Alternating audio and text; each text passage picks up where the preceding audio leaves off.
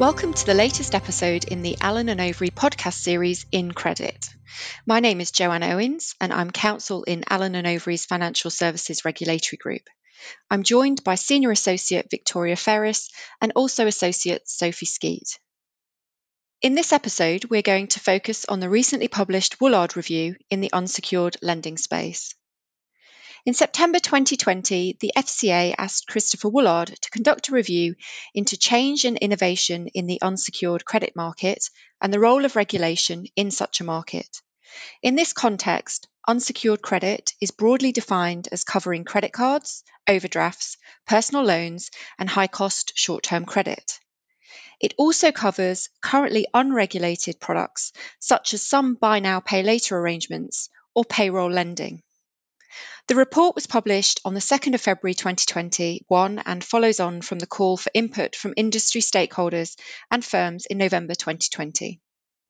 So let's dive straight in. Sure. The report is structured according to key themes, including 1. Innovations in the unsecured credit market, 2. Access to credit, which is actually pervasive across all themes, 3. The impact of COVID 19 on the unsecured lending market, and 4. The role of regulation. Within each theme, there are a number of recommendations put forward to the FCA, a total of 26 recommendations across all themes.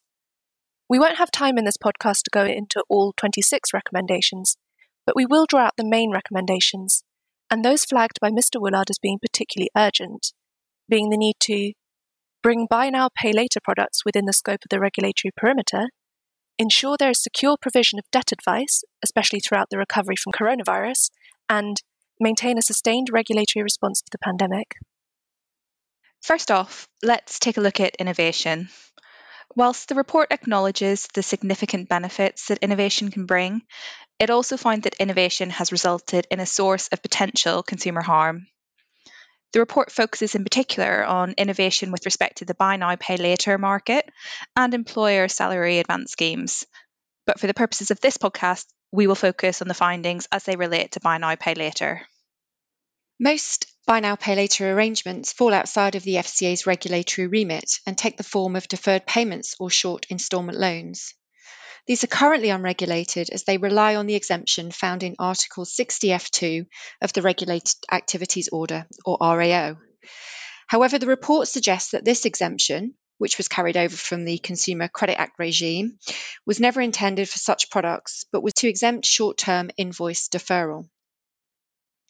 It's not surprising that Buy Now Pay Later is being scrutinised as part of the review, as the FCA has already done a lot of work on regulated Buy Now Pay Later products as part of its high cost credit review. The report focuses heavily on the significant growth of the unregulated buy now, pay later market in recent years, and particularly over the course of the pandemic. As a result of this rapid growth, the report indicates that such products pose potential harm to consumers and therefore that regulatory oversight is appropriate to ensure that the product develops in a way which is beneficial to the consumer. It therefore recommends that the FCA should work with Treasury as a matter of urgency to introduce amendments to legislation to bring all buy now, pay later products within scope of regulation. After that, it will be for the FCA to develop an appropriate regulatory framework. Clearly, any changes to the perimeter in respect of the Article 60F2 exemption will need to be carefully drafted to avoid the unintended consequence of bringing other exempt products, such as interest free loans to pay gym membership or season ticket loans, within scope. It is therefore expected that a formal consultation process would be appropriate to understand the potential impacts of regulation. Won't this mean that once exempt buy now, pay later agreements are brought within the perimeter, retailer partners will potentially be carrying on regulated credit broking activities under Article 36A of the RAO. Correct. That will be an important consideration for Treasury when drafting legislative changes. Buy now, pay later providers partner with many hundreds of retailers, which vary in size and sophistication. The regime applying to retailers should therefore be proportionate. The report suggests that retailer partners could, for example, become appointed representatives rather than seek FCA authorisation with the buy now pay later providers, assuming responsibility as the principal for the appointed representative. It's worth stating that the report does acknowledge the benefits of buy now, pay later products, and the recommendation in no way constitutes a condemnation of the sector.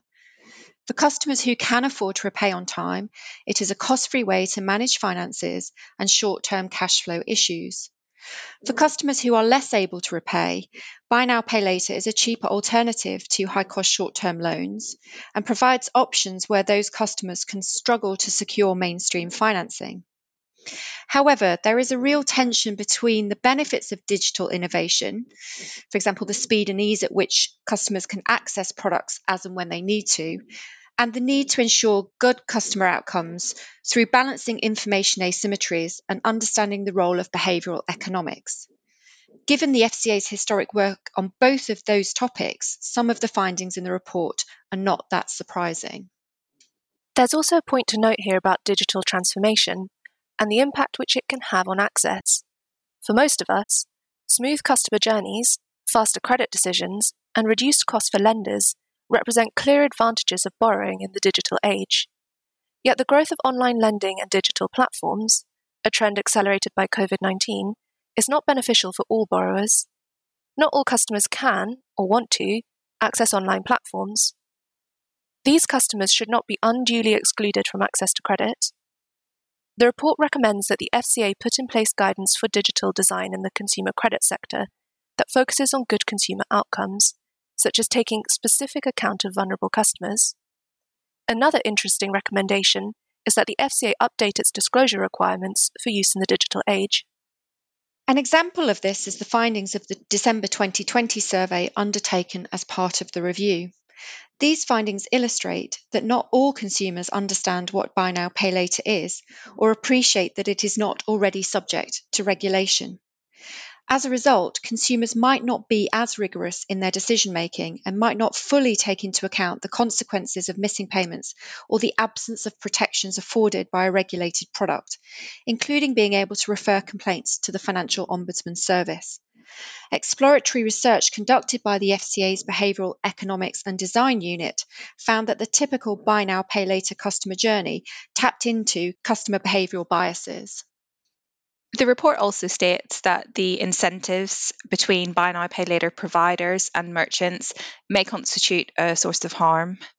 Buy now, pay later providers make money through fees paid by partner retailers rather than borrowers. This strong relationship often works well to the benefit of all parties. The customer can afford to buy products that they need, but which are otherwise outside of their current means. Retailers see greater conversion rates on their websites and buy now pay later providers receive partner fees that covers the costs of lending. However, that relationship could in theory work to the customer's detriment. Mr. Woolard was concerned that some buy now pay later advertising may be designed to drive sales without due consideration for affordability. A related risk is that buy now pay later offers are presented as the default payment method or in a long list of payment options. Some respondents to the December 2020 survey reported that they didn't understand which payment methods in that list were debit and which were credit. And finally, affordability, another key area of focus for the FCA since 2014. Most buy now, pay later providers carry out a soft credit check, mainly to assess credit risk to the provider rather than the affordability of the product to consumers. Whilst most providers will not allow consumers to continue using a product if missed payments are outstanding, since buy now, pay later providers do not report to credit reference agencies, providers are less likely to know about missed payments with another provider.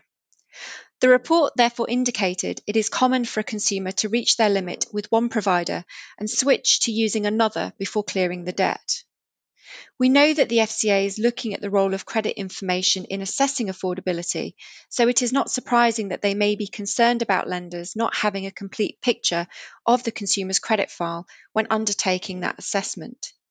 Indeed, the review recognises that there are significant opportunities to build a better credit information market for the benefit of consumers and lenders, and so also makes recommendations in that regard, including the FCA resuming its credit information market study and in particular looking at how to improve the speed and sharing of information across the credit sector.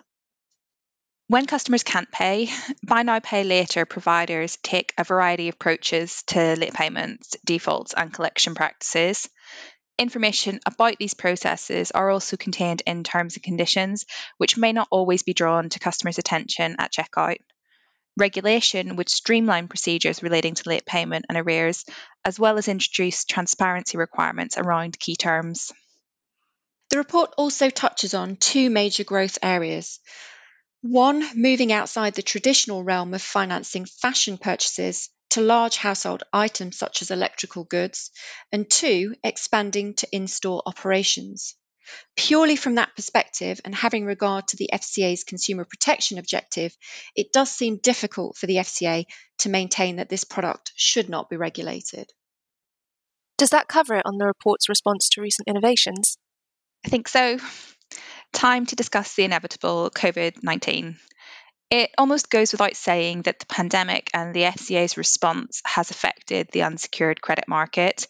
We've already spoken about this at length in previous podcasts. What's different here is that the FCA is now looking forward rather than reacting to an evolving crisis. A big part of that is anticipating consumer expenditure trends. In particular, the report notes that the economic effects of the pandemic will increase the demand for debt advice and estimates that around 1.5 million additional people will require debt solutions in order to recover. This year will see the introduction of the government's Breathing Space scheme, and there are plans for the introduction of a statutory debt repayment plan, or SDRP. Such statutory debt solutions provide fertile ground for reviewing how the sector works as a whole. Immediate steps proposed by the report are that the FCA must urgently coordinate with the government and other agencies, including the Money and Pension Service, to ensure that providers of free debt advice have access to secure, long term sources of funding so that they can continue to serve those in difficulties and meet the demands of the pandemic. It's also important that debt solutions are suitable, meaning known problems in the personal insolvency sector need to be addressed such as problems created by the fee structure of individual voluntary arrangement and protected trust deed arrangements on debt advice and lead generators. Coordination is also required to ensure that customers are not driven to unsuitable solutions by, for example, unscrupulous marketing, and that barriers to accessing suitable solutions are removed, such as fees for debt relief orders, so that the poorest in society can access the help they need. Interestingly, the FCA's final question in its call for input was whether its temporary coronavirus guidance, including that related to credit information and forbearance, could have broader relevance for customers in financial difficulty. The FCA took quick action in the early part of the coronavirus crisis by requiring that credit reference agencies, or CRAs, mask the files of customers in financial difficulties due to the pandemic. There was little time to consider the longer term impact. Now, the Woolard Review recommends that, working with lenders and CRAs, the FCA should investigate further how forbearance is reflected in credit information and how this affects decisions made by lenders and consumers. This includes considering the effect that masking credit files can have and whether all lenders report forbearance to CRAs in a consistent and adequate manner. It should also consider potential alternatives, for example, whether temporary markers that are customers in financial difficulties could be a more effective and appropriate response. The pandemic has provided an opportunity for the FCA to reflect on lessons learned.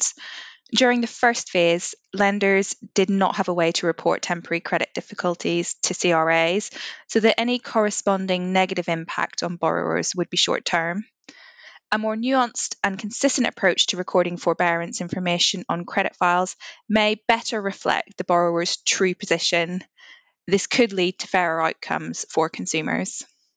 In terms of the future impact of the pandemic, the report goes on to emphasise that consumer expenditure trends seen during the outbreak are likely to continue. The report projects that, if the economy does not recover quickly, certain low income and vulnerable groups will borrow more heavily in the face of unemployment and pressure on household budgets. Overall, however, low consumer confidence will drive down the demand for credit products, the result is that firms are less willing to lend to new customers, perceiving the risk of impairment to be higher. The final part of the report considers the role of regulation in unsecured credit markets.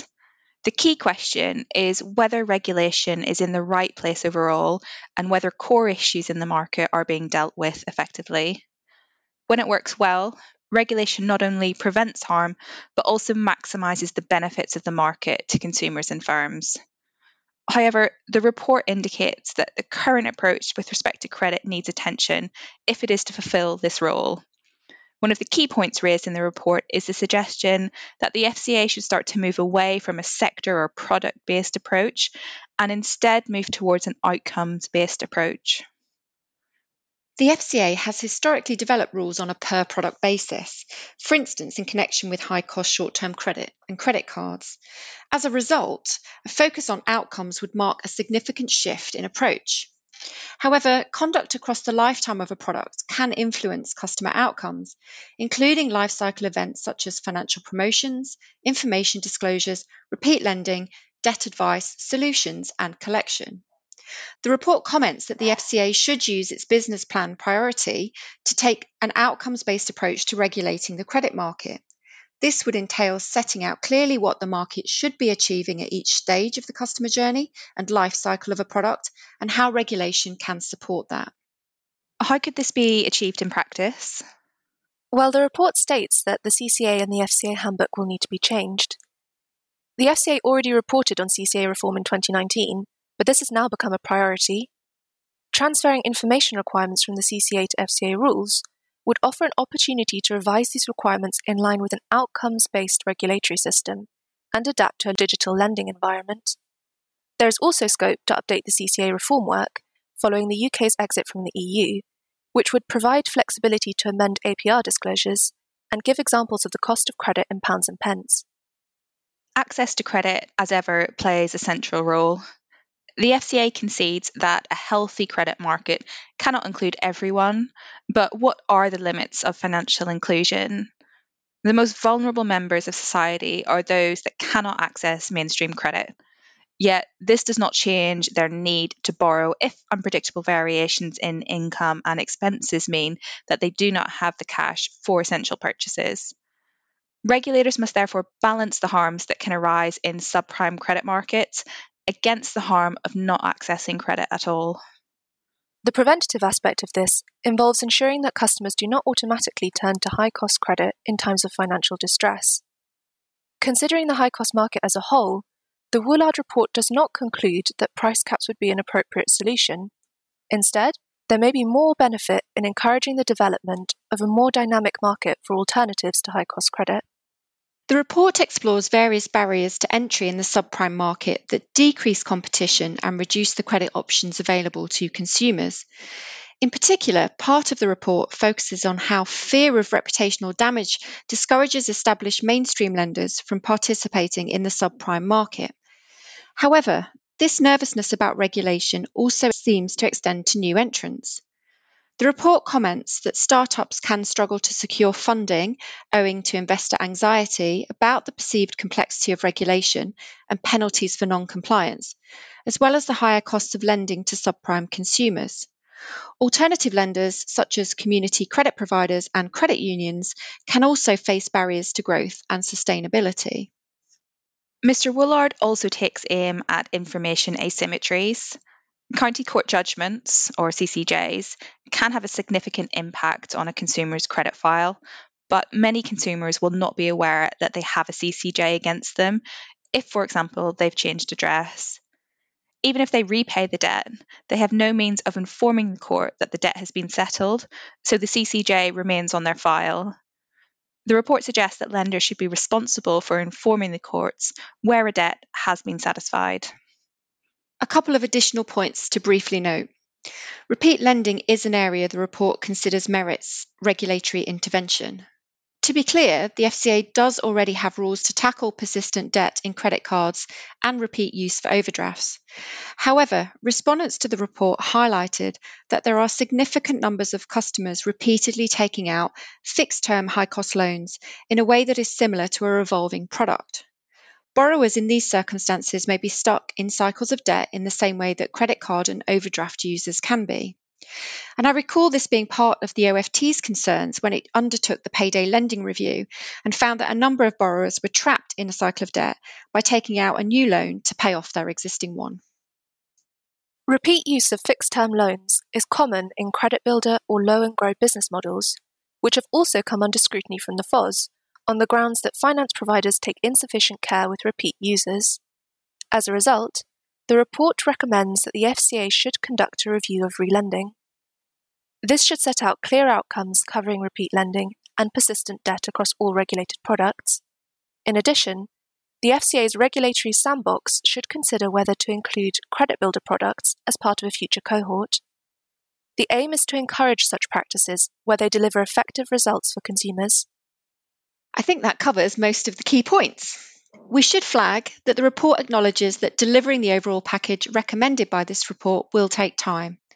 FCA resources are under pressure because of the pandemic, and a programme of reform needs to be set in place. We therefore don't expect even the most urgent change to be immediate, but we should expect significant announcements over the course of 2021. That brings us to the end of the podcast. As ever, we hope you've enjoyed this episode and please do reach out if you have any questions.